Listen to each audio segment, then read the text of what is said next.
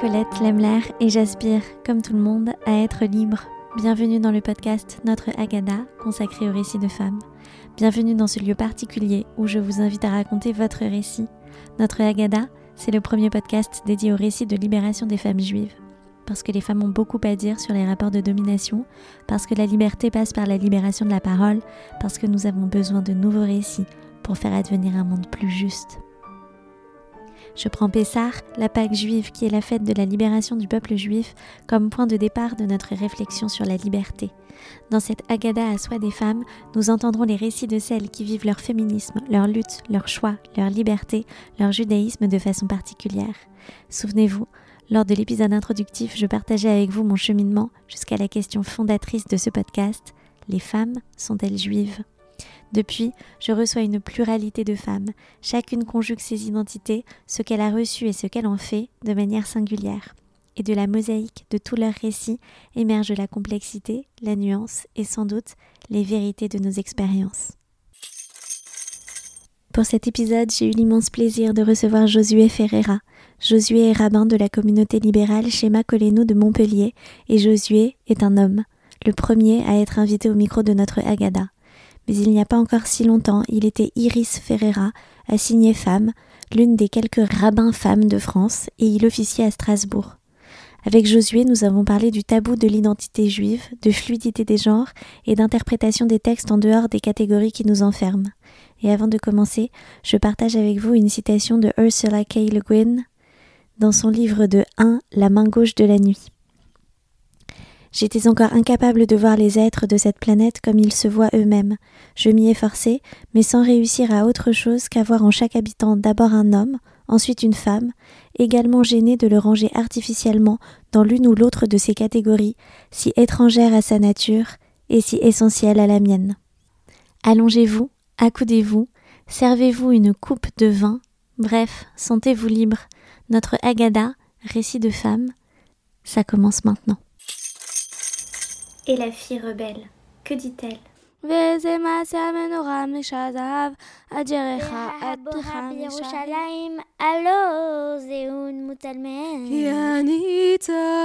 Quiconque a faim vienne et mange. Nous avons le devoir de nous entretenir de la sortie d'Égypte. Nous sommes les femmes qui posons les questions. Bonjour Josué. Bonjour Johanna. Bienvenue dans notre Agada.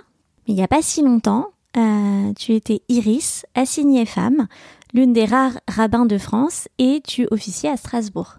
Alors, on me demande assez souvent les critères des invités au podcast, et ta présence me donne l'occasion de préciser ici ma ligne éditoriale. J'invite des femmes ou minorités de genre qui ont un discours sur le fait d'être ou d'avoir été assignées femmes et juives. Pour le dire autrement, des personnes qui ont une histoire en lien particulier avec le fait de se sentir femme ou d'être désignée comme telle, et une histoire juive, et qui ont quelque chose à en dire. Je l'ai déjà dit souvent, pour notre Agada, j'ai été très inspirée par le podcast La Poudre de Lorraine Bastide et notamment par l'épisode où elle invite Paul Preciado qui raconte sa transformation dans son livre Testo Junkie, qui est vraiment un livre qui m'a bouleversée et a bouleversé ma vision sur la transformation, mais également sur l'usage des hormones dans la construction des genres. Et Paul Preciado dit Les femmes sont ma classe politique. Tu réagis comment à une phrase comme celle-là? Alors, de ce que j'en perçois, j'ai l'impression que Paul Preciado réagissait par rapport à un système patriarcal où toute personne qui n'est pas un homme cisgenre peut être considérée comme une minorité et donc euh, faire face à des discriminations, à des certaines difficultés, un certain vécu que n'ont pas les hommes cisgenres. Et donc, dans ce sens, les femmes et toutes ces minorités de genre peuvent avoir effectivement un certain, un certain nombre de points en commun de peut-être de barrières qui, que les personnes vont rencontrer que ne rencontrent pas forcément des hommes cisgenres dans un système de pensée ou de société patriarcale. Merci pour, pour cette réponse. Et alors, tu as partagé avec moi en préparant cet enregistrement des choses de ton histoire. Tu as grandi dans une forme de silence autour du judaïsme et une peur de l'antisémitisme, et avec une recherche sur cette question, et également une recherche au niveau de ce que tu as étudié la médecine pendant 4 ans, puis les langues. Tu dis que tu as un amour pour les langues. Et tu as étudié l'hébreu euh, à l'INALCO. Et c'est comme ça que tu es venu à l'étude des textes et, aux études rabbiniques euh, que tu as faites au Leo Beck College à Londres. Tout à fait. Est-ce qu'on peut dire, après toutes ces recherches que tu as faites euh, professionnellement, que aujourd'hui tu es parfaitement aligné avec ton métier, avec ce que tu pratiques comme profession? Alors aujourd'hui, je dirais que oui, je me sens aligné avec le fait d'être rabbin dans le judaïsme libéral de pouvoir euh, continuer à étudier et enseigner, conduire des offices, etc. Donc tout ça, c'est des choses qui, me correspondent et je suis toujours heureux de, de faire ce travail. Alors après, bien sûr, c'est des choses qui évoluent en permanence. Euh, ma vision du judaïsme, etc., peut très bien évoluer dans le temps. Et à ce moment-là, eh bien, on verra comment tout se développe. Euh, ça fait combien de temps euh, maintenant que tu, euh, que, que tu as été ordonné? Alors, ça fait un petit peu plus de deux ans, puisque mon ordination était fin juillet 2021. il ressemblait à quoi ton CDR de Pessard quand tu avais 8-9 ans? Alors, quand j'avais 8-9 ans, mon CDR de Pessard était malheureusement inexistant, dans la mesure où j'ai grandi dans une famille qui avait un lien très particulier avec la religion. Donc tout ce qui était en lien avec le judaïsme, de toute façon, n'était pas mentionné. C'était vraiment quelque chose qui était caché, qui avait été plus ou moins perdu de toute manière. Il en restait une certaine conscience d'avoir un lien avec le peuple juif et d'avoir très peur d'en parler, surtout à l'extérieur. Donc euh, c'était à peu près tout quand j'étais enfant. Bon, bien sûr, on lisait euh, à la maison euh, la Torah, on lisait des textes, mais ça s'arrêtait là. Et voilà, donc on ne faisait pas le Seder de Pessah. C'est quelque chose que j'ai découvert beaucoup plus tard. Et dans quel cadre vous lisiez euh, des passages de la Torah? Alors ça, c'était souvent le week-end ma mère euh, prenait euh, la Torah et la lisait avec moi, tout simplement. C'était mon père qui lui avait fait découvrir d'ailleurs, parce que ma mère ne s'y intéressait pas plus que ça avant de rencontrer mon père, mais lui aimait beaucoup euh, la Torah et le livre de route. Donc on parlait à ma mère qui l'avait découverte et ensuite c'est ma mère qui me le faisait lire. Et ça s'est passé comme ça, en interne dans la famille. J'ai l'impression que ce que tu décris du, du, silence, de, de dire qu'on est on est juif ou juive, euh, c'est quelque chose de très partagé. Euh, je me suis rendu compte qu'on dit à nos enfants, et on me l'a dit aussi évidemment, euh, de pas le dire à l'extérieur, enfin de pas trop le dire. Qu'est-ce que ça a fait chez toi, si, si tu peux dire quelque chose de ça? Alors chez moi, ça a fait que pendant très longtemps, j'avais toujours un sentiment de peur et de danger associé au fait d'être juif au point que quand parfois au, lycée, je me souviens, euh, on me demandait si j'étais juif, ma réponse était, euh, on va dire, euh, toujours sur la défensive et dans la négation, non, non, non, certainement pas. Alors que, parce que cette question me mettait dans un état où je sentais un danger si, je disais oui, je le suis, ou euh, j'ai des origines, ou ce genre de choses. Donc, euh, et ça a fait aussi qu'il m'a fallu du temps pour euh, arriver à revenir dans le judaïsme pleinement, parce que il y avait aussi ce sentiment de peur associé qui faisait que dans ma propre famille, quand j'ai commencé à m'intéresser à l'hébreu, j'ai pas osé le dire tout de suite. Ou je, je, me disais aller dans une faculté pour apprendre l'hébreu, c'est dangereux parce que euh, ce genre de choses. Donc ça m'a tenu un peu éloigné pendant quelques années.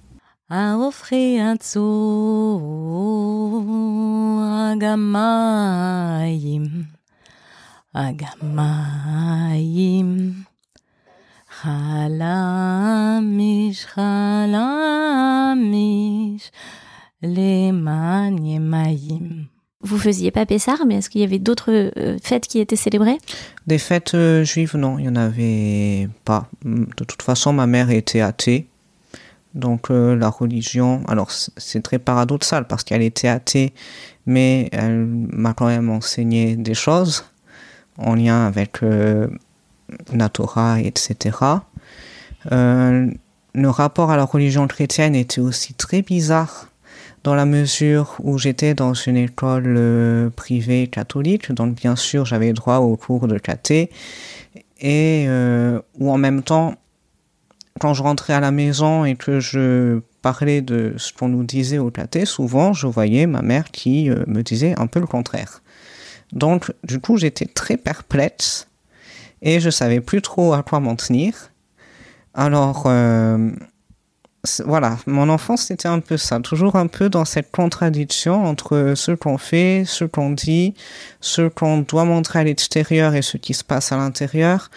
Donc ça fait que pendant très longtemps, je me disais, bon, je sais que la Torah c'est une valeur sûre parce que tout le monde est d'accord que la Torah c'est un texte sacré, le reste, apparemment, il y a un désaccord entre ce qu'on nous dit au catéchisme et ce qu'on nous dit euh, et ce qu'on me dit à la maison. Donc, je le laisse de côté en attendant de me faire ma propre opinion quand je serai plus grand.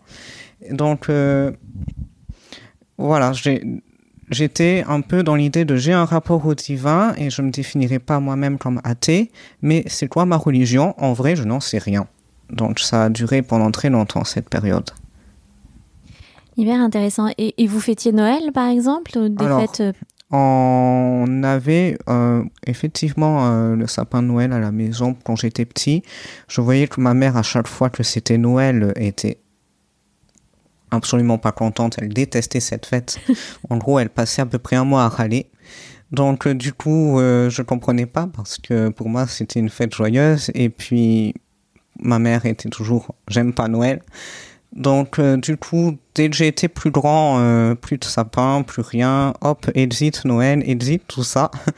C'était vraiment, je pense, parce que, voilà, j'étais dans un milieu quand même euh, à l'extérieur avec la religion pour que je puisse m'intégrer, dans un milieu plutôt chrétien, sans doute pour que je puisse m'intégrer avec les autres, que j'ai une expérience un peu commune.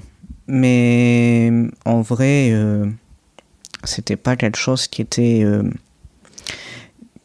qui était associé à la joie et à quelque chose de positif, on va dire, à la maison. Et à part ta famille proche, tu côtoyais des personnes de confession juive ou qui avaient une histoire juive? Alors sinon, pas vraiment quand j'étais petit. En fait, j'ai eu une enfance assez isolée finalement parce que même ma propre famille, je la voyais très peu.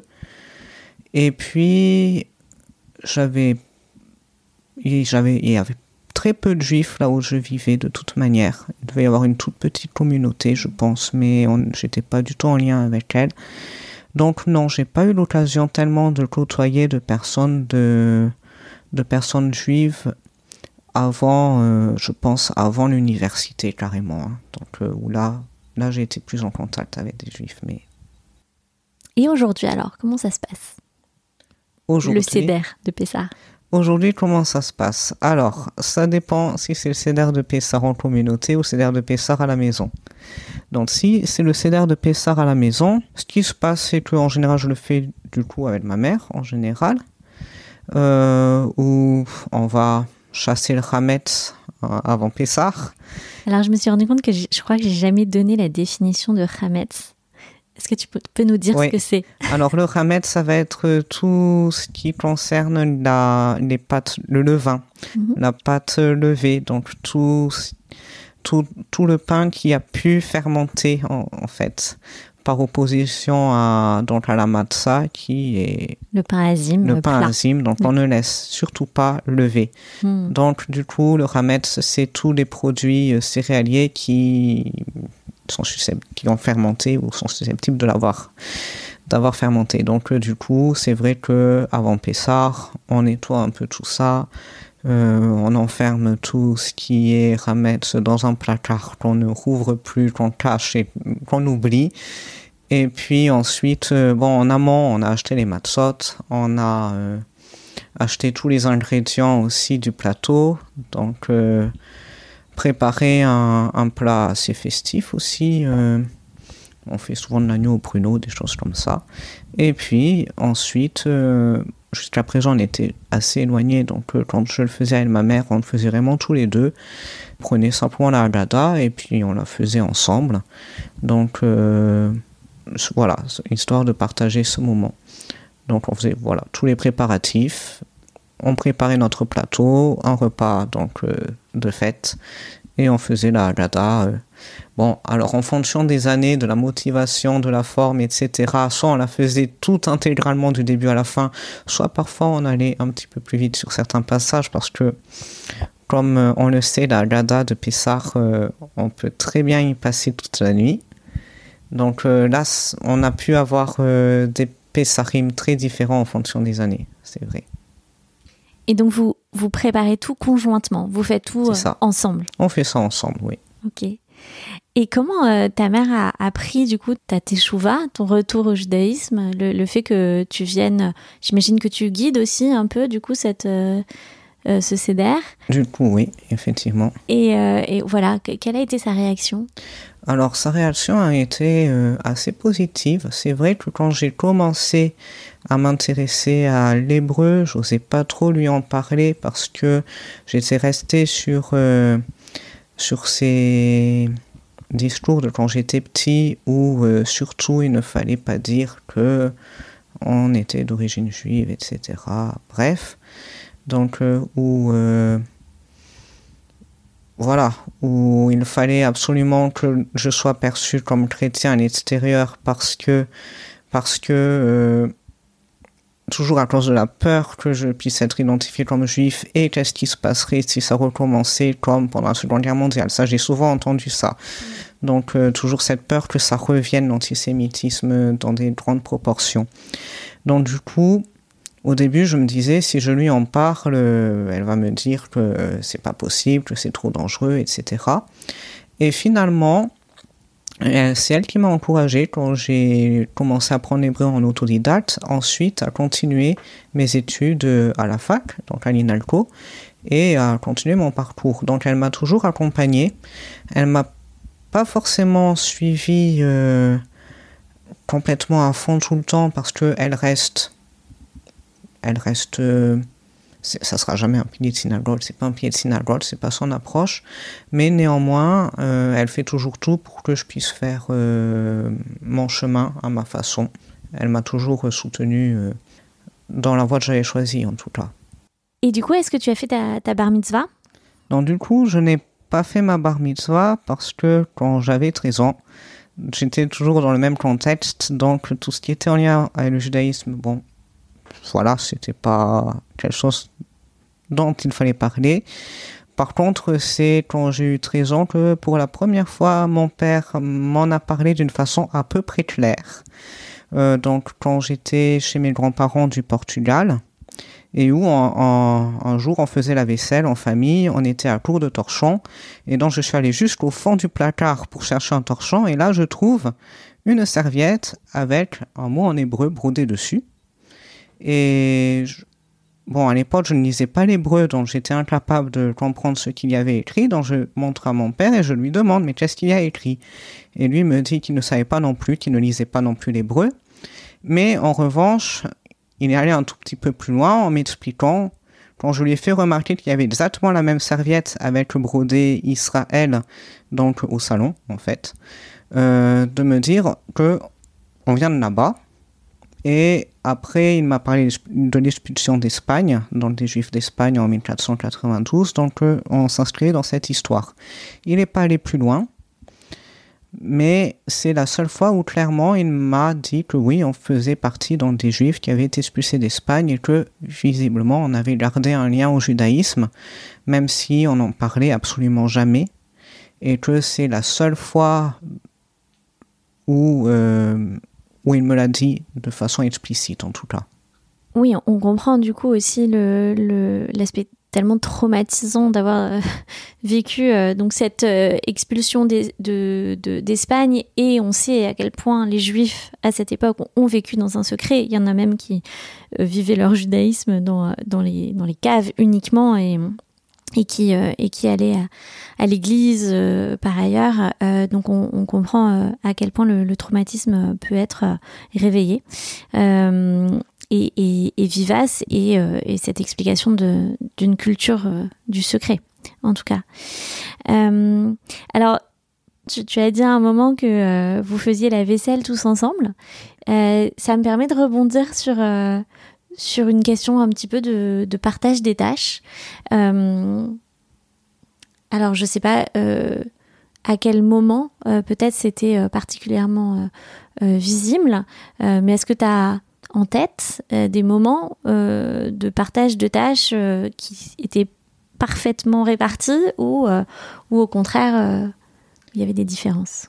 Euh, Alors, c'est vrai que d'une manière générale, j'ai grandi uniquement avec ma mère. Mon père, je le voyais très très peu.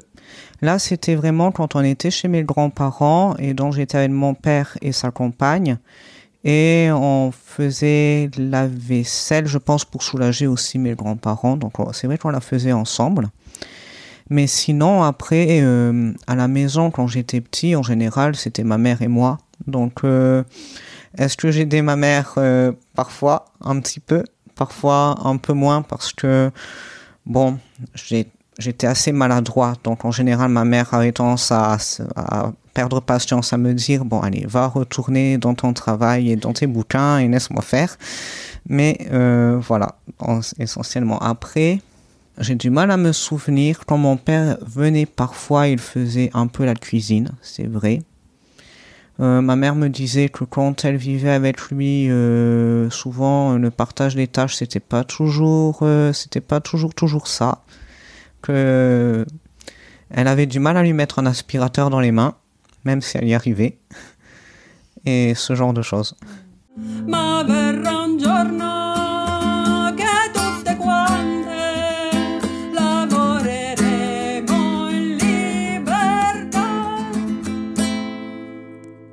Comment la liberté, euh, selon toi, va venir par les femmes ou minorités de genre Alors, je pense d'une part parce que les, femmes et les minorités de genre vont être euh, potentiellement plus sensibilisées au fait d'avoir été justement euh, discriminées, on va dire, et donc peut-être vont être plus sensibles à déjà faire prendre conscience aux, autres de ces discriminations et surtout d'éviter de le reproduire peut-être sur autrui. Alors, bon, c'est pas forcément effectif puisqu'on sait très bien que parfois des femmes euh, peuvent au contraire renforcer le patriarcat. Et donc certaines vont plus tout rentrer dans ce système que essayer de le remettre en question ou de montrer que il n'est pas toujours juste, et même pas souvent juste, on va dire. Mais je pense qu'il y a peut-être justement, si les femmes et les minorités de genre parviennent à, à faire entendre leur voix et à se faire écouter aussi, il y a peut-être une possibilité que les choses puissent bouger petit à petit, en prenant conscience du fait qu'il y a beaucoup d'injustice dans le fait de de discriminer des personnes en fonction de leur genre ou d'autres caractéristiques d'ailleurs. C'est vrai que je suis toujours euh, assez choquée par, euh, par le fait qu'il y ait des femmes euh, qui se sentent parfaitement OK avec la façon dont sont traitées les femmes et qui peuvent elles-mêmes renvoyer un certain nombre de violences aux femmes qui se disent par exemple féministes. J'imagine que, que tu as côtoyé aussi ce genre de, de réaction en fait?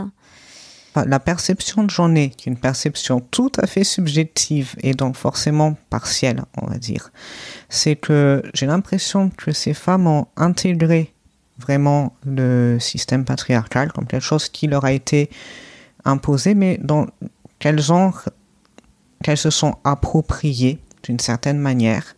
Et après, du coup, qui aussi leur demandait possiblement un certain nombre de sacrifices, parce qu'il fallait qu'elles rentrent dans ce moule, qu'on leur présentait comme quelque chose de bien, comme quelque chose de positif, qu'il fallait qu'elles suivent, donc elles ont fait l'effort de rentrer dedans.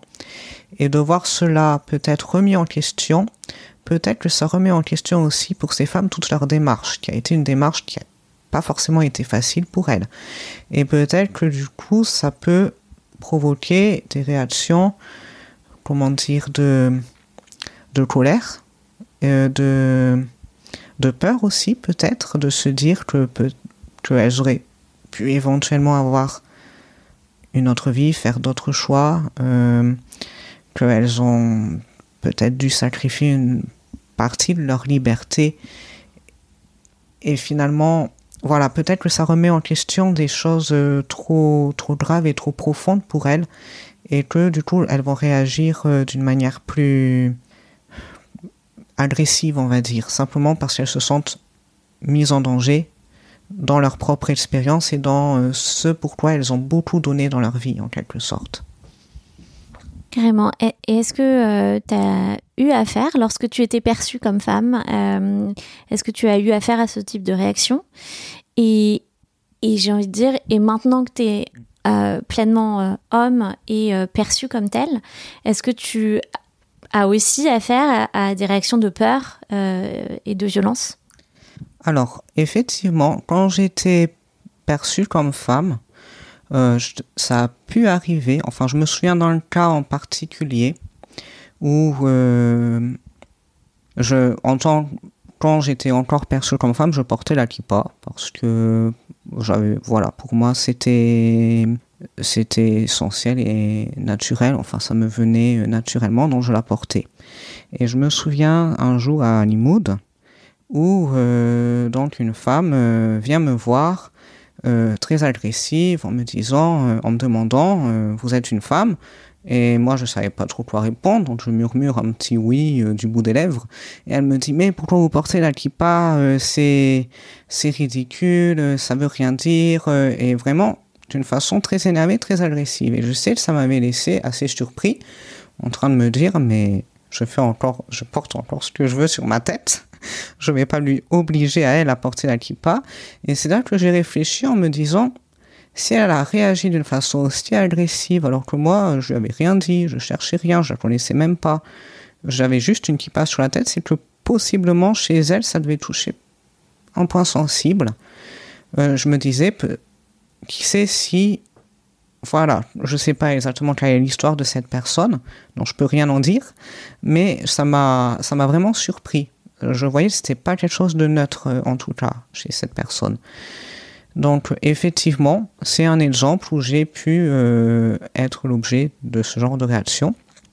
Et sinon, après, maintenant que je suis perçu comme un homme et que j'ai pas l'impression d'avoir eu tellement de problèmes. Alors bon, bien sûr, il y a eu des, il y en a eu. J'ai pas, mais pas de façon aussi frontale, j'ai envie de dire. Donc maintenant que les gens me voient, on va dire, j'ai eu beaucoup de réactions de soutien, plutôt. Est-ce que, voilà, je sais qu'il y a eu des personnes qui ont probablement été choquées, ont été surprises, bon, mais sont pas forcément venues me le dire en face. Donc, euh, voilà. Ouais, c'est intéressant quand même comment cette violence euh, presque se, concrétise particulièrement à un moment où il y a, comme dit euh, Judith Butler, un trouble en fait, quelque chose qui vient être dissonant. Mais à partir du moment où tu es aligné quelque part, il euh, n'y a pas ça. En tout cas, tu n'as pas vécu en tant que tel de manière aussi, aussi violente. C'est ça.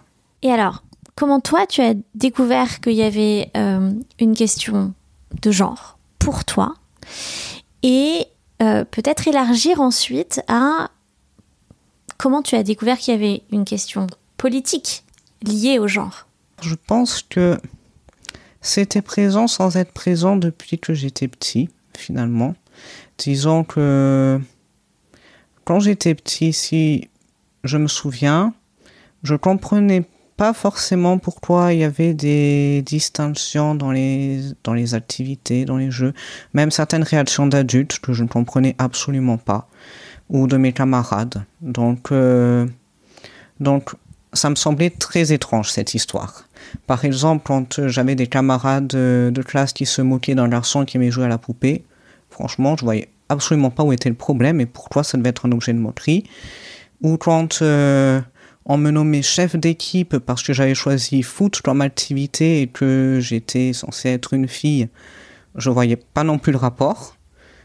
Pourquoi c'était... Euh, bref. Enfin voilà, donc il y avait plein de choses comme ça qui me passaient un peu au-dessus. Je sais qu'au théâtre, quand on nous disait que les filles pouvaient prendre un rôle de garçon et les garçons pouvaient prendre un rôle de fille, ça m'allait très bien. Après, je pense qu'à l'adolescence, j'ai eu aussi... Euh, ça a été compliqué. Mais à l'époque, j'avais pas les mots, j'avais pas les concepts pour euh, identifier la source de mon malaise en fait. J'avais aucune euh, idée de ce qu'était la transidentité, j'en avais jamais entendu parler, j'avais pas d'exemple. Et donc je ne comprenais pas pourquoi j'étais pas en adéquation avec le genre qu'on m'avait toujours envoyé.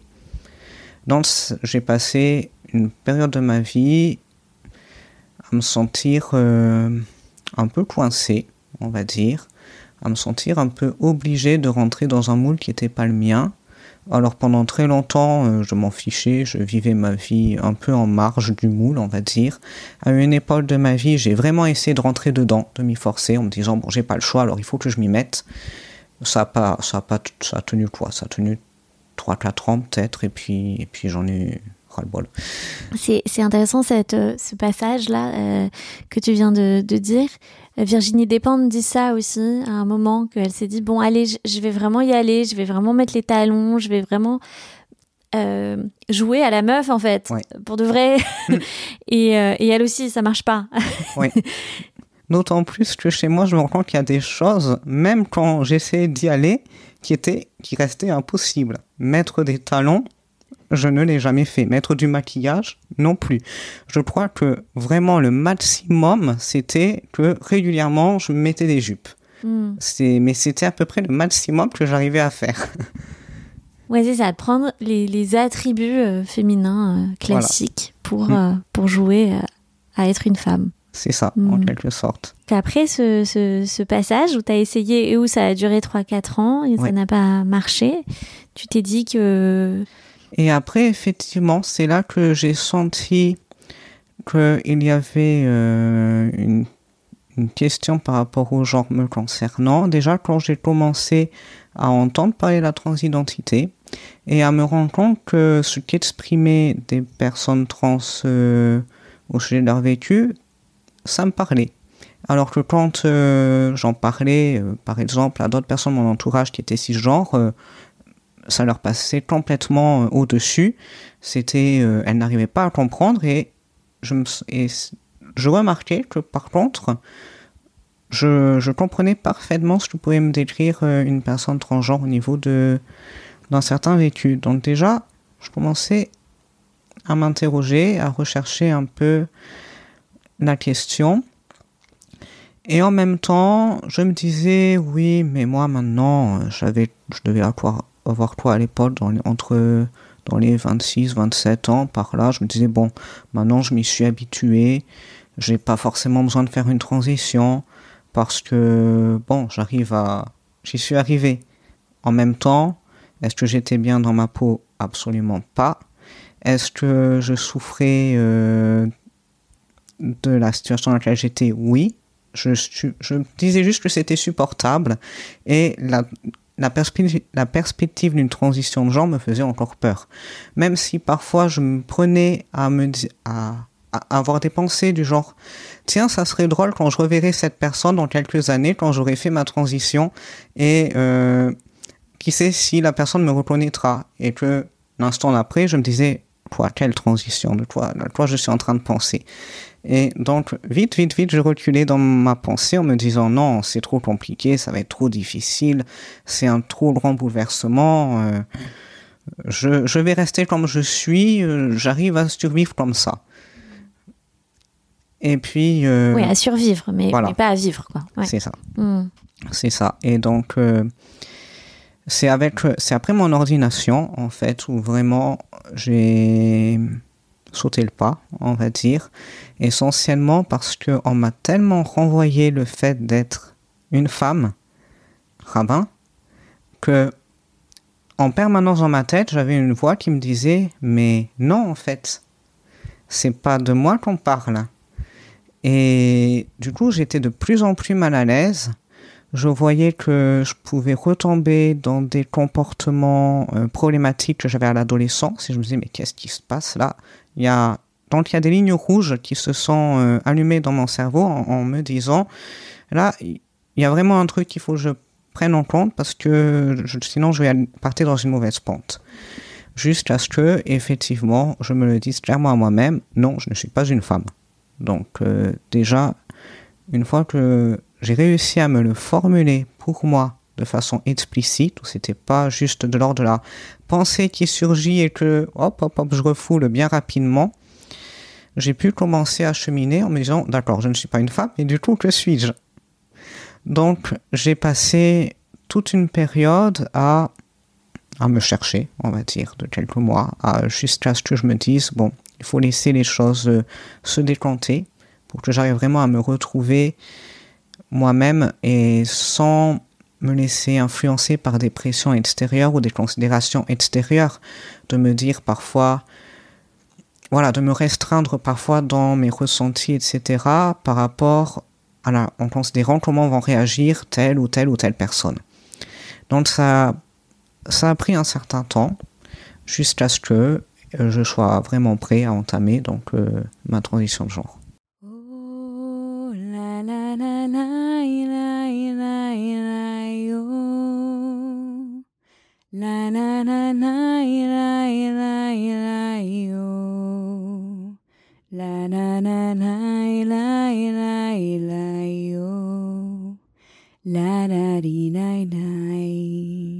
Alors j'ai deux questions, Josué, par rapport à ta mère. Euh, la première, euh, c'est comment elle a pris euh, ta, ta, transition et ton changement de prénom, puisque tu étais Iris et tu es devenue Josué au niveau du prénom. Oui. Alors, la transition au début, elle a eu un peu de mal, dans la mesure où pour elle, ça avait été toujours important, entre guillemets, que je sois une fille elle m'avait perçu comme cela, euh, élevé en tant que tel, enfin bref. Et donc, euh, tout d'un coup, quand eh bien, je lui ai dit que eh non, ça a été pour elle un, un, choc et en même temps, en même temps, elle me disait que déjà ça faisait plusieurs années qu'elle rêvait régulièrement de moi en garçon. Elle m'en avait jamais parlé, mais, mais bon, elle avait probablement déjà perçu quelque chose que je n'exprimais pas à l'époque d'ailleurs. Mais, mais quand même, ça a été un peu dur au début. Alors après, petit à petit, elle s'y est faite. De toute manière, euh, elle n'avait pas vraiment le choix. Donc euh, elle s'y est habituée et maintenant, euh, maintenant ça va très bien. Je veux dire, il n'y a plus de... Mais c'est vrai qu'il lui a fallu un moment d'adaptation qui n'a pas été très très facile à la base. Et sur ton changement de prénom, j'ajoute que c'est c'est intéressant. Euh, enfin, je m'intéresse beaucoup à cette question du changement de prénom euh, parce que je vois énormément de, de personnes euh, et pas mal de femmes que je côtoie qui, à un moment, euh, changent leur prénom ou ajoutent euh, un prénom. C'est ça a été mon cas puisque je me fais euh, un plaisir de, de euh, de toujours nommer ma grand-mère dont je porte le deuxième prénom, donc Johanna Colette. et donc voilà, je remarque qu'il y, y, a cette importance en fait de, de, changer de prénom. Oui. Oui, alors par rapport au changement de prénom, comment ma mère l'a vécu du coup ou comment alors ça m'intéresse ouais, de, de, voir comment euh, effectivement ta mère l'a vécu. Est-ce que c'est sans doute elle et ton père qui t'ont nommé? Oui oui, euh, mais si tu as aussi euh, quelque chose à dire sur sur cette question du changement de prénom? Oui. Alors alors en ce qui concerne ma mère ça a été en même temps que le processus de transition au début un petit peu compliqué, mais après elle s'y est faite et maintenant, euh, et maintenant ça va très bien. Après, par rapport à comment je l'ai vécu personnellement, je pense que c'est un prénom qui était déjà là depuis très longtemps, ça faisait au moins, mais qui m'est un peu tombé dessus, j'ai envie de dire, plus qu'autre chose. Et d'ailleurs, quand je me suis rapproché du judaïsme, vraiment, on va dire Josué ou Yoshua en hébreu, c'est vraiment le prénom qui m'est euh, qui m'est tombé dessus, on va dire, qui me parlait, qui résonnait. Et quand euh, j'ai dû me choisir un prénom hébreu pour monter à la Torah, etc., euh, je me dis, à l'époque, je me disais, ben, je peux pas prendre celui-là. Donc, du coup, il fallait que j'en trouve un autre. Donc, j'ai pris, j'avais pris à l'époque Sarah, parce que l'histoire de la matriarche me parlait par rapport à la question de la stérilité et du fait finalement qu'elle n'avait pas une vie de femme, on va dire, pleinement accomplie en tant que femme pendant la majeure partie de sa vie. Et c'était un thème qui me parlait bien, en quelque sorte. Donc j'avais pris ce prénom-là essentiellement pour cette raison, on va dire. Et et après, du coup, quand j'ai fait ma transition de genre, bon, le prénom que je pouvais pas prendre à l'époque, et bien maintenant, euh, je pouvais le prendre sans problème. Et Sarah change de prénom Et Sarah, oui, effectivement, était Sarai et change de prénom. Et d'ailleurs, ce qui aussi m'a frappé, c'est que j'ai découvert euh, un petit peu après après avoir commencé ma transition, enfin quand j'étais dans ce cheminement-là, un commentaire de Rachid qui expliquait que le yod de Sarai, donc lui avait été enlevé pour être ajouté au début du prénom de Yoshua justement. Et donc, euh, quand j'ai lu ce commentaire, ça m'a, ça m'a fait un choc parce que ça résonnait très profondément avec ce que je vivais finalement. Hyper intéressant. Et donc j'ai une deuxième question par rapport à ta mère que tu cites, mais, mais plus large, je dirais, euh, euh, qui est tu, voilà, tu as fait famille euh, avec ta mère et tu voyais peu ton père, mais on sait que on a une forte injonction dans le monde juif à faire famille, à se marier, à avoir des enfants, etc. comment ça te parle cette question-là et qu'est-ce que tu en fais? Oui, alors je pense que se marier, avoir des enfants, c'est une très bonne façon de faire famille pour les gens à qui ce modèle-là convient et c'est très bien. Mais il y a des personnes euh, à qui ça va pas forcément parler, qui vont se dire se marier non, avoir des enfants non. Euh, et plutôt que d'être euh, un mauvais partenaire ou un mauvais parent, j'ai envie de dire, mieux vaut suivre sa propre nature que de se forcer encore à rentrer dans un modèle dont on sait très bien que ça ne nous convient pas. Et alors, du coup, se pose la question de la transmission, puisque dans le judaïsme, on a une injonction quand même à transmettre. Mais il y a d'autres manières que en ayant des enfants, biologiquement en tout cas. On peut transmettre déjà par l'enseignement. Donc euh, ça peut être... Euh, d'ailleurs, on a un passage du Talmud, je crois, dans le traité Sanhedrin, je crois que c'est DAF 19, mais je ne suis pas sûr, sûr de la référence, où on nous dit que quand une personne élève les enfants d'une autre personne ou leur enseigne la Torah, eh bien la, Torah le leur compte comme si euh, c'était les propres parents de ses enfants. Donc finalement, euh, s'occuper des enfants des autres ou s'occuper des autres tout court, ça peut être aussi une manière de transmettre et de faire famille. D'autant plus qu'une famille, peut aussi ne pas être simplement biologique. On peut très bien faire famille avec euh, des amis très proches qu'on va considérer comme, euh, comme des membres de sa propre famille avec qui on va partager du coup les fêtes, euh, les rites, les connaissances et avec qui on va pouvoir créer une relation de confiance et de soutien qu'on peut, qu'on peut retrouver aussi dans la famille et parfois mieux que dans une famille. Donc euh, voilà, tout ça pour dire c'est une question qui peut être plus large que le simple fait, simple entre guillemets, euh, d'avoir des enfants par exemple. Et c'est mon cœur, ou bien le leur, celle qui attend sur le port, celle des monuments aux morts, celle qui danse et qui en meurt, fille bitume ou fille fleur.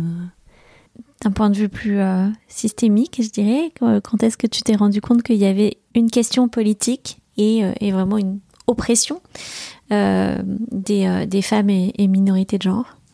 Alors, ce qui est sûr, c'est que je m'en étais bien bien rendu compte quand j'ai commencé à retourner à la synagogue, euh, plutôt dans un milieu euh, traditionnaliste consistorial, où, bon, déjà, il y avait la mairie de ça, où les femmes euh, ne pouvaient pas participer, du coup, à l'office.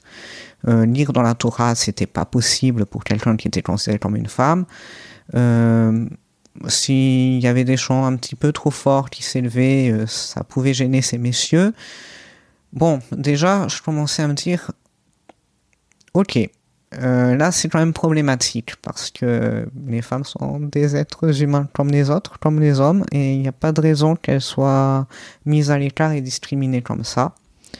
Euh, mais déjà avant ça, je pense que j'avais ressenti des choses. Je pense dès l'adolescence, en fait, j'avais perçu des dynamiques de comportement entre garçons et filles qui me, m'interrogeaient, qui me laissaient très perplexe. Et, et j'avais, voilà, j'avais l'impression, bon, déjà d'être un peu à l'extérieur de ces dynamiques-là, mais de sentir que les femmes parfois pouvaient se mettre dans une position qui les rendait vulnérables sans forcément s'en rendre compte. J'avais souvent cette impression-là dans, dans leur euh, comportement, dans leur... Euh, enfin, là je parle vraiment de souvenirs d'adolescence, hein, de... Voilà, leur façon de percevoir les relations entre hommes et femmes, par exemple, où je me disais, se rendent-elles compte que c'est problématique? Enfin, voilà. Je pense que, et déjà j'avais ressenti, je pense que il y avait aussi une espèce de mimétisme ou de conditionnement qui était à l'œuvre, qui faisait que les femmes se mettaient sans se rendre compte dans une position qui allait pas les rendre égales finalement.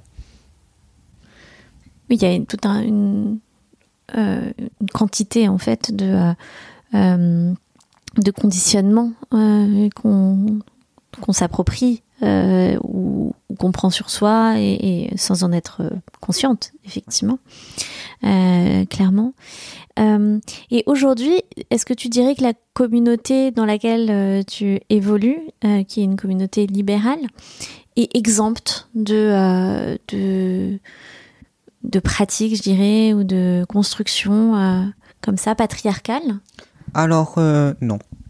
Alors, à l'échelle de ma communauté à Schmakolenu, à Montpellier, donc qui est toute petite, je dirais que il y a quand même il y a quelques restes, j'ai envie de dire, euh, parfois dans des réflexes, on va dire, de certaines personnes, mais pour le moment qui, enfin, qui me semble pas, pas au même point, largement très très loin de ce qu'on peut voir euh, dans des communautés orthodoxes. C'était ça, et, et ça reste quand même égalitaire dans la mesure où tout le monde peut participer de la même manière. C'est juste que je remarque qu'en général, euh, les femmes mettent rarement la kippa, par exemple. Euh, c'est essentiellement un des points de divergence, ou que parfois on va plutôt inviter une femme à allumer les bougies du Shabbat Bon, parce que traditionnellement, c'est plutôt les femmes qui allument les bougies, mais on a toujours ce réflexe, est-ce qu'une femme veut bien allumer? Et où j'ai envie de dire, une femme ou toute personne qui a envie d'allumer, en fait. Hein. Les hommes aussi peuvent allumer les bougies. Euh, voilà, donc ça va être plus de cet ordre-là. Mais par contre, je pense qu'il y a potentiellement après, dans la sphère privée, des familles où il y a des dynamiques encore avec une certaine séparation des tâches ou une certaine conception des rôles qui va être différent. Je suis pas sûr que dans toutes ces communautés libérales, on soit complètement exempt de reproduction de schémas patriarcal ou en tout cas d'une différenciation euh, des rôles entre hommes et femmes. Je pense que je pense que voilà, on peut pas dire qu'on en est complètement exempt. Ça m'étonnerait. Et alors, à quel moment, pour toi, la question euh, d'être euh, euh, dans une minorité de genre s'est superposée à la question d'être juif? Peut-être dans la manière dont j'ai approché, on va dire, tout mon parcours par rapport au genre, qui a été marqué, qui s'est fait dans un contexte juif. Du coup, forcément, ça a été un peu en lien. C'est-à-dire que, par exemple, je regarde les textes sous un autre angle maintenant que euh, à une époque où où je faisais bien attention à ne pas considérer de trop trop loin la question de mon propre genre, on va dire. Donc, je pense que ça a pu se superposer dans la mesure où je réfléchis sur les textes, les textes du judaïsme d'une autre manière, où je les lis peut-être différemment. Enfin, je les lis avec un, un regard qui est forcément teinté par ma propre expérience, on va dire.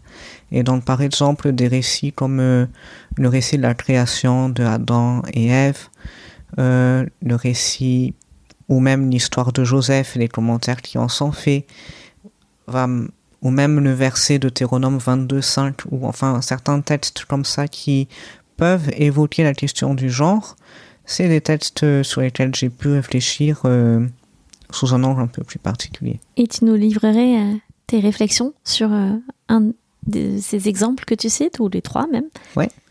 Alors, par exemple, par rapport au récit de la création, euh, je me suis beaucoup intéressé au chapitre 8 du Midrash Genèse Rabbah, qui est intéressant parce qu'il décrit le premier être humain, comment est-ce que cet être humain était avant donc euh, d'être créé en hommes et femmes séparés.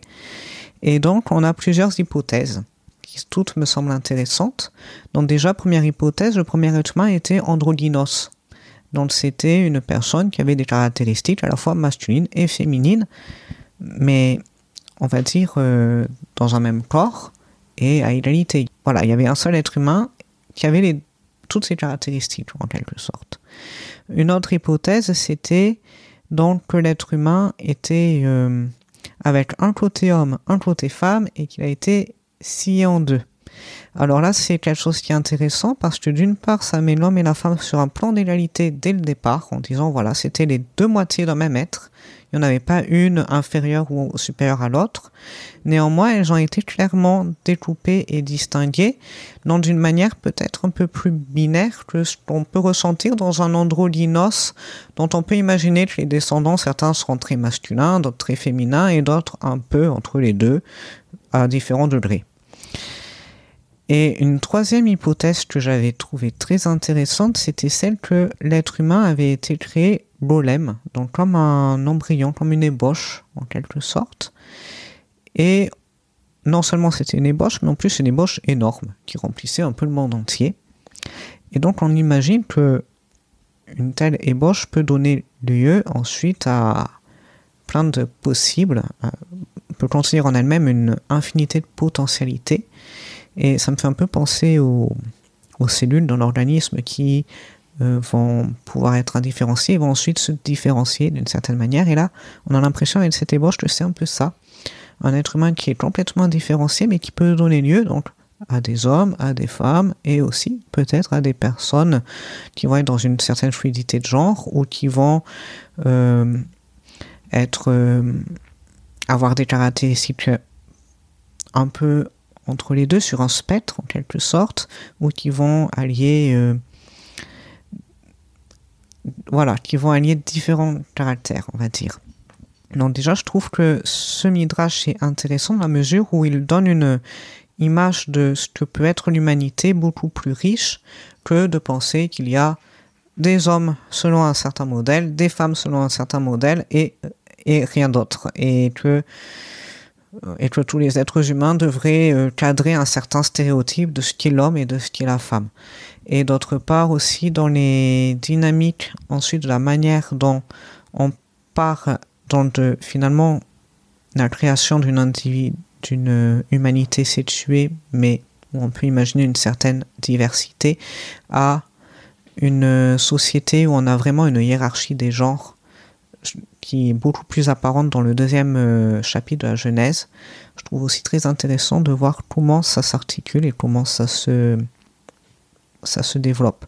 Notamment dans le fait que dans le chapitre 2 de la Genèse, on voit donc Ève qui est séparée d'Adam, donc on a différentes interprétations. Certains vont dire qu'elle a été façonnée à partir de la côte d'Adam. Certains disent non, non, non, c'est juste le côté d'Adam qui a été coupé, donc dans une vision plus égalitaire. Mais on voit qu'on va, le récit va adopter la perspective de Adam qui découvre Ève, qui la nomme, qui la définit comme euh, l'os de ses os, la chair de sa chair, tandis que Ève ne dit rien. Elle ne nomme pas Adam, elle ne dit pas Oh, mais voici une partie de moi que je retrouve. Elle reste dans une position passive. Et donc, on voit ici un, un regard clairement masculin. On peut se dire Mais finalement, et si le récit avait choisi de prendre la perspective de Ève dans ce passage-là? Qu'est-ce qu'on aurait eu? Et peut-être qu'en fait, on aurait eu exactement le même récit inversé. Donc, euh, je trouve aussi euh, cette question qui est assez intéressante. Euh, qu'on retrouve d'ailleurs cette euh, ce que tu dis du male gaze euh, de, de, Adam finalement qui voit Ève et qui la nomme etc on retrouve pourtant dans le Cantique des Cantiques, par exemple, au contraire, une vision partagée de la femme sur l'homme et de l'homme sur la femme. Et c'est assez frappant, d'ailleurs, parce que j'y vois une occurrence euh, assez euh, rare euh, du fait que une femme objectifie quelque part le regard, le, pardon, le corps de l'homme. et donc c'est vrai que ça pose la question qu'aurait dit Ève. Mm.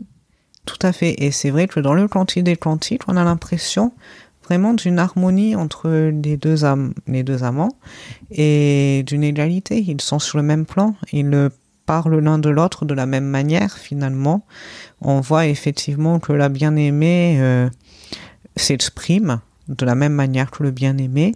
Et c'est vrai que ça montre aussi que dans les textes de notre tradition, on n'est pas, on n'est pas euh, condamné à n'avoir que des tests qui vont être euh, qui vont présenter une vision hiérarchisée en quelque sorte des genres. Et on peut avoir aussi euh, l'histoire de Ruth et Naomi, qui est assez euh, intéressante en montrant euh, les liens très forts qui ont pu unir deux femmes, et où vraiment ce sont elles les sujets de l'histoire, ce sont elles qui agissent, qui, qui font tout. Et bon, Boaz est là, mais finalement Boaz, bon, d'accord, il rachète en quelque sorte Ruth, mais parce que Noémie et Ruth ont fait tout le travail pour que ça puisse advenir. Donc vraiment, on les voit maîtresses de leur destin et dans une position active. Donc euh, c'est vrai qu'on a aussi dans la Torah des textes qui permettent de, de montrer peut-être que le système patriarcal ou la vision patriarcale du monde n'est pas une fatalité. Ça peut être un système, mais que c'est pas euh, le seul. Oui, c'est intéressant de voir qu'il n'y a pas uniquement cette vision de euh, et tu domineras la femme en fait et, euh, et, son désir se rapporter vers toi et c'est toi qui la domineras. Euh, c'est intéressant de voir que, enfin, on, peut ne pas s'arrêter et peut-être on doit ne pas s'arrêter à ça puisque les autres textes sont, sont aussi importants. Tout à fait. tu mentionnais Joseph aussi et ben si tu peux bien nous dire. Joseph, alors c'est un personnage très intéressant parce que quand on lit les commentaires de Rachid sur euh, ces Genèse 37, je pense, quand on commence à rentrer dans l'histoire de Joseph, où on nous dit qu'il était jeune avec les euh, fils des concubines Bilha et Zilpa, donc il se sentait plus proche d'eux. Et on a un commentaire de Rachid qui, qui insiste sur le, la précision que Joseph était jeune, en disant, eh bien, comme un jeune, il, euh, il se faisait beau, en quelque sorte. Et on voit donc, d'après le commentaire, il avait des comportements qui étaient plus associés, surtout dans une vision, euh, dans la vision qu'on a dans le Shuranahur, dans les codes, à des attitudes plutôt féminines, en quelque sorte. Ce qui est intéressant aussi, c'est par rapport à la tonnette passim, donc la tunique à rayures que lui offre son, son père, on retrouve ce même vêtement dans le deuxième livre de Samuel comme un vêtement que portent les filles du roi. Donc, est-ce que c'est un vêtement qui peut être porté à la fois par les hommes et par les femmes? Est-ce que c'était un vêtement finalement qui pouvait être connoté un peu plus féminin et qui pouvait montrer peut-être aussi chez Joseph éventuellement une ambiguïté par rapport à la notion de genre ou peut-être qu'il n'était qu'au niveau de la performance de genre, il n'était pas complètement dans le stéréotype masculin. D'ailleurs, même son père Jacob, finalement, quand on le voit par rapport à Ésaü, on voit bien que c'est pas euh, l'homme viril qui part euh, à la chasse, etc. C'est plutôt celui qui va rester avec sa mère sous la tente à étudier, etc. Donc on voit que finalement, la façon de vivre le genre d'un individu à l'autre peut être très très très différente, qu'il n'y a pas une seule manière d'être un homme ou d'être une femme, qu'il peut y avoir plein de manières différentes finalement. Et tu citais un troisième exemple? Dans un autre verset de Théronome 22.5 qui dit en gros que un homme ne mettra pas des vêtements de femme, une femme ne mettra pas des vêtements d'homme. En gros, hein, c'est pas exactement les termes du verset, car c'est une toeva, donc on traduit souvent en français par abomination. Abomination, oui. Et alors là, ce qui est intéressant, c'est de voir les commentaires qui expliquent que ça serait, par exemple, certains commentaires, notamment celui de Rachid, qui dit c'est dans une butte de tromperie ou c'est une toiva, ou par exemple, un homme se déguiserait en femme pour s'introduire parmi les femmes et avoir des relations interdites avec euh, des femmes mariées, par exemple, ou vice versa. Donc, ça serait des personnes qui se travestissent dans l'idée de transgresser des lois qui seraient négatives. Et donc, on a l'impression que Rachid limite vraiment l'application de ce verset à ce cas particulier. On peut aussi rapprocher ce verset de peut-être de culte idolâtre qui se faisait euh, où il y avait une pratique de travestissement dans les civilisations étrangères dont on voulait se démarquer. Mais que finalement, ça on peut s'interroger sur dans quelle mesure ça impacte les hommes et les femmes dans d'autres contextes. Et aussi, finalement, ça interroge comment on définit qui est un homme et qui est une femme, quels sont les critères qu'on prend en compte. Est-ce que ça va être seulement des critères, euh, on va dire, entre guillemets, biologiques, physiques? Est-ce qu'on prend en compte la façon dont la personne se définit et se perçoit elle-même, ou la manière dont elle est perçue par l'extérieur? Donc, c'est des questions qui sont très intéressantes autour de ce verset. יברכך השם וישמרך, יאר השם פניו אליך ויחונקה. יישא השם פניו אליך וינסם לך שלום. Est-ce qu'il y a une lutte pour la libération qui te touche particulièrement et que tu pourrais partager avec nous Alors, lutte pour la libération, alors la première qui me vient en tête, c'est déjà euh, ce qui se passe à l'intérieur de l'être humain. D'arriver à se libérer soi-même de ses propres étroitesses, de ses peurs, de ses, de ses préjugés, de tout ce qui va euh, en quelque sorte nous limiter et nous entraîner souvent dans des dynamiques qui vont être néfastes soit à soi-même, soit à autrui, soit aux deux. Donc déjà, on va dire, euh, pour moi l'essentiel de la lutte se fait déjà en soi, et c'est à partir du moment où on commence à se transformer soi-même qu'on peut avoir un impact plus positif sur le monde. Alors dis, on arrive aux quatre questions que j'ai l'habitude de poser à mes invités. La première, c'est ça évoque quoi pour toi un tambourin? Alors un tambourin, je pense donc à l'instrument de musique euh, et donc euh, aux, danses de Myriam après la sortie de, de la mer Rouge, donc qui est vraiment un, moment de libération. Le tambourin finalement exprime cette joie d'être sorti d'un danger, d'une étroitesse. Et on a l'impression aussi que par cet instrument, les, en l'occurrence c'était les femmes hein, qu'on décrit dans le récit biblique, vont vraiment trouver une voix en quelque sorte, vont exprimer ce qu'elles ressentent et se faire pleinement entendre en fait dans cette libération. Donc le tambourin, ça va être un instrument qui résonne, qui se fait entendre et qui exprime la joie, qui exprime une, libération en quelque sorte, qui voilà, qui vient à l'extérieur.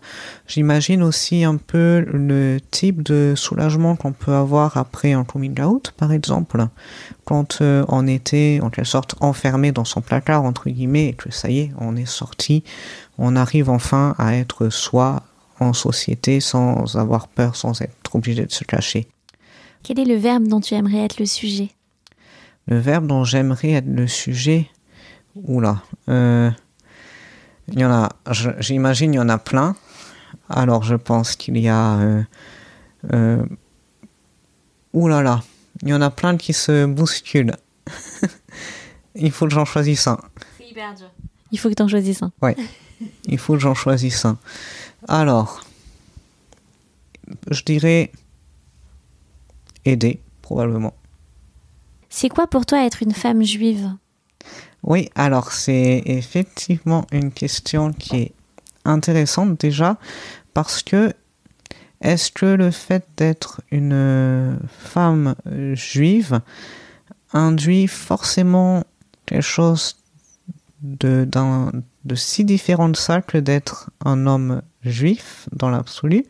Disons que j'ai l'impression que dans le vécu de nombreuses femmes juives, c'est sûr qu'il va y avoir une différence parce que elles vont pas faire, pouvoir faire euh, tout à fait les mêmes choses parce que, eh bien, elles vont avoir certains, un certain rôle dans la famille que ne vont pas avoir les hommes.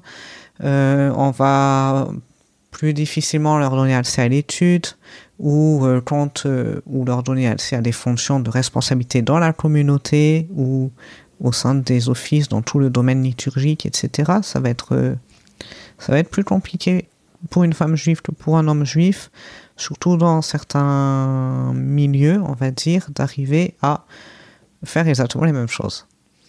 Donc, clairement, j'ai l'impression que être une femme juive, ça va impliquer pour beaucoup une, spécificité, soit dans le fait de ce qu'on vit au quotidien, soit dans le fait de, des efforts qu'on va devoir fournir pour arriver à vivre différemment, on va dire. Mais en vrai, pour moi, euh, dans l'absolu, je pense que, eh bien, chaque femme est femme à sa façon de toute manière, chaque personne juive est juive à sa façon de toute manière, et donc être une femme juive, eh bien, on peut dire qu'il y a autant de réponses que de femmes qui sont juives dans l'absolu, et donc, est-ce que ça reste une est-ce que ça reste une question au fond? Si, si on n'avait pas voilà, toutes ces catégories qui vont plus ou moins euh, restreindre les individus parfois dans leur expression d'eux-mêmes. Et est-ce que tu es libre? Alors là, pour le moment, je me sens plutôt libre. Alors après, on n'est jamais complètement libre parce que forcément, on a toujours des limites, soit à l'intérieur de soi, soit à l'extérieur, qui font qu'on n'est pas libre à 100%. Et peut-être que c'est bien aussi qu'il y ait parfois quelques limites à la liberté. Mais on va dire que globalement je me sens beaucoup plus libre que je n'étais il y a un an par exemple. Déjà parce que j'arrive plus facilement à m'affirmer à être euh, moi-même en toutes circonstances à me sentir aligné on va dire en harmonie. Donc euh, on va dire que j'avance sur le chemin et, euh, et, pendant la préparation de l'enregistrement, tu m'avais parlé aussi d'un concept que j'aime énormément, je suis pas la seule, d'un concept juif qui est le, concept de tikkun olam, euh, de réparation du monde, et tu l'associais euh, avec euh, ta, ta, transformation. Oui. Tu peux nous en dire un peu plus peut-être? Oui, disons que oui, un tikkun, c'est en quelque sorte une réparation qui permet à, des éléments qui étaient, on va dire, dans un état dans un état qui n'était pas aligné, qui n'était pas harmonieux, qui n'était pas bon, de retrouver justement une harmonie et euh, un mieux-être en tout cas. Et donc là, personnellement, j'ai l'impression d'avoir vécu un tikkun grâce à ma transition, parce que clairement avant, j'étais pas en phase avec moi-même. J'avais un mal-être permanent que je gérais comme je pouvais, mais, mais qui quand même m'entravait euh, beaucoup dans, dans, ma vie, qui maintenant euh, n'est plus là. Donc ça ne veut pas dire que j'ai plus aucun problème du tout. J'ai aussi, bon, parce qu'on a toujours des choses sur lesquelles il faut progresser, etc. Donc c'est toujours le cas. Mais en tout cas, il y a une énorme source de, de souffrance, de mal-être et de, etc., qui, qui est parti, on va dire. Et, tu citais un autre concept euh, qui est celui de Piquar Nefesh, euh, qui me semble être euh, important aussi à, citer ici. je te laisse du coup. oui, parce que c'est vrai que on pourrait, dans le cadre d'une transition, je pense que on peut parler parfois de Piquar Nefesh dans les cas où les personnes qui ne peuvent pas être elles-mêmes vont être dans un état de détresse tel qu'elles pourraient en venir à se mettre en danger, soit directement, soit par des comportements qui vont être euh, néfastes et délétères à terme, parce que eh ces personnes justement sont trop étouffées, trop entravées dans l'impossibilité qui leur est faite d'être elles-mêmes quelque part. Piquard Nefesh étant euh, euh, l'idée qu'il faut sauver la oui, vie. C'est ça, tout à fait. Euh, quoi qu'il en, enfin, que pardon, pas quoi qu'il en coûte, mais, mais qu'il y a cette, il y a cette idée qu'on on repousse Shabbat pour sauver la vie, par exemple, qu'on repousse des interdits pour sauver la vie, que la vie prime, et, et, que, et, que ici ça s'applique effectivement. on sait que les personnes qui sont en, en minorité de genre sont sujettes et qu'il y a statistiquement beaucoup plus de dépression et voire de suicide euh, dans, dans, cette euh, communauté. Hmm. Oui, tout à fait.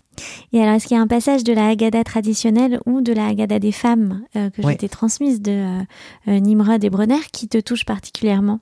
Alors, je peux même citer deux passages, un dans l'une et un dans l'autre. Avec plaisir. Donc, dans la Haggadah traditionnelle, le passage qui me touche particulièrement, c'est le moment du Anima Amin, donc qui est un moment Bon, déjà parce que c'est très beau quand c'est chanté, donc euh, ça fait quelque chose.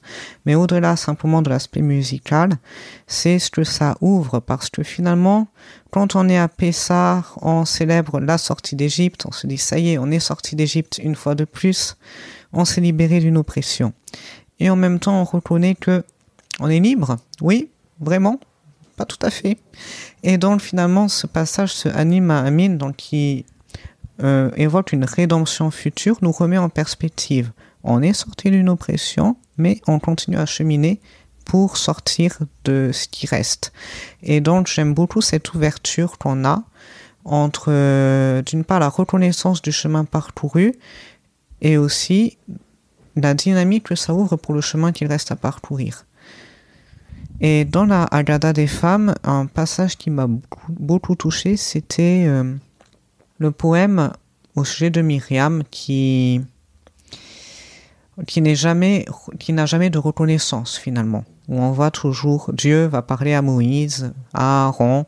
C'est Aaron qui va être institué prêtre. C'est toujours des hommes finalement qui vont être acteurs.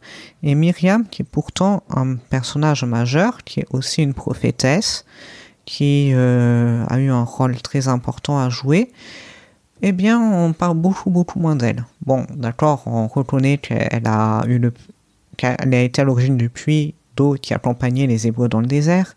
On lui reconnaît quelques mérites. Mais par rapport à ce qui est dit au sujet de Moïse, d'Aaron, des figures masculines, ça reste quand même très très peu. Et ce poème, je le trouve très touchant dans la mesure où, où il exemplifie bien le silence dans lequel certaines personnes peuvent être laissées simplement parce qu'elles appartiennent à, un certain genre, parce que voilà, parce que Myriam est née femme, alors qu'elle a eu elle, a eu autant de mérite que ses frères finalement. Et voilà. Euh, et alors, on sait que la Haggadah, effectivement, est remplie de chants, de, de poésie. Euh, et, est-ce que tu aurais un chant à chanter, puisque je fais chanter mes invités en général, euh, ou une poésie à faire entendre? Donc, tu peux lire aussi euh, un poème si tu veux. et voilà, si tu veux nous partager, enfin partager ça avec nous et, pourquoi ça te touche. Alors, est-ce que c'est possible de dire un poème que j'ai écrit? Ah, mais bien sûr, on adore la poésie. euh, J'adore la poésie. Donc, notre euh. Voilà, donc j'en ai, je pourrais même en avoir plusieurs, mais euh, oui, je vais peut-être euh, faire celui sur Jacob Allez, en premier. Donc c'est au passage du combat avec l'ange entre guillemets de Jacob où j'avais écrit il y a il y a un certain temps un poème. Donc pour voir de ton frère la face, tu dois d'abord voir ta propre face. Cesser de fuir et de te voiler la face, t'affronter toi-même en face à face. La rivière refuse que tu passes, tant que tu joues des tours de passe-passe, pour éviter de regarder en face ce qui se cache sous ta surface. Tu pensais être celui qui dépasse, qui battrait même Ésaü à la chasse, mais en réalité tu traînasses, car tu ne reconnais pas ta propre face. Tu te percutes toi-même en pleine face. Tu ne peux plus nier ce qui se passe, en toi-même derrière le masque de ta face, dans le placard où tu te cadenasses. Tu n'as plus le choix, tu passes ou tu casses. Tu ne peux plus fuir loin de ta face. Israël, tu seras. Tu boiteras, mais tu seras droit. merci beaucoup Josué, c'est une très belle manière de terminer cet épisode de notre Agada. Merci.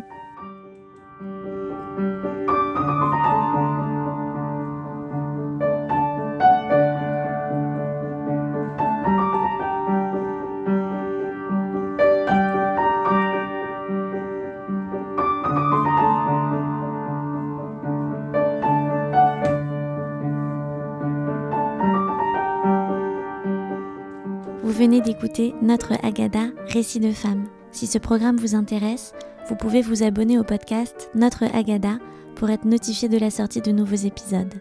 La meilleure façon de me soutenir, c'est d'en parler à vos proches et à vos amis et de partager le lien. Vous pouvez également me laisser des messages et des commentaires et suivre le compte Instagram Notre Agada Récit de femmes. Merci et à bientôt.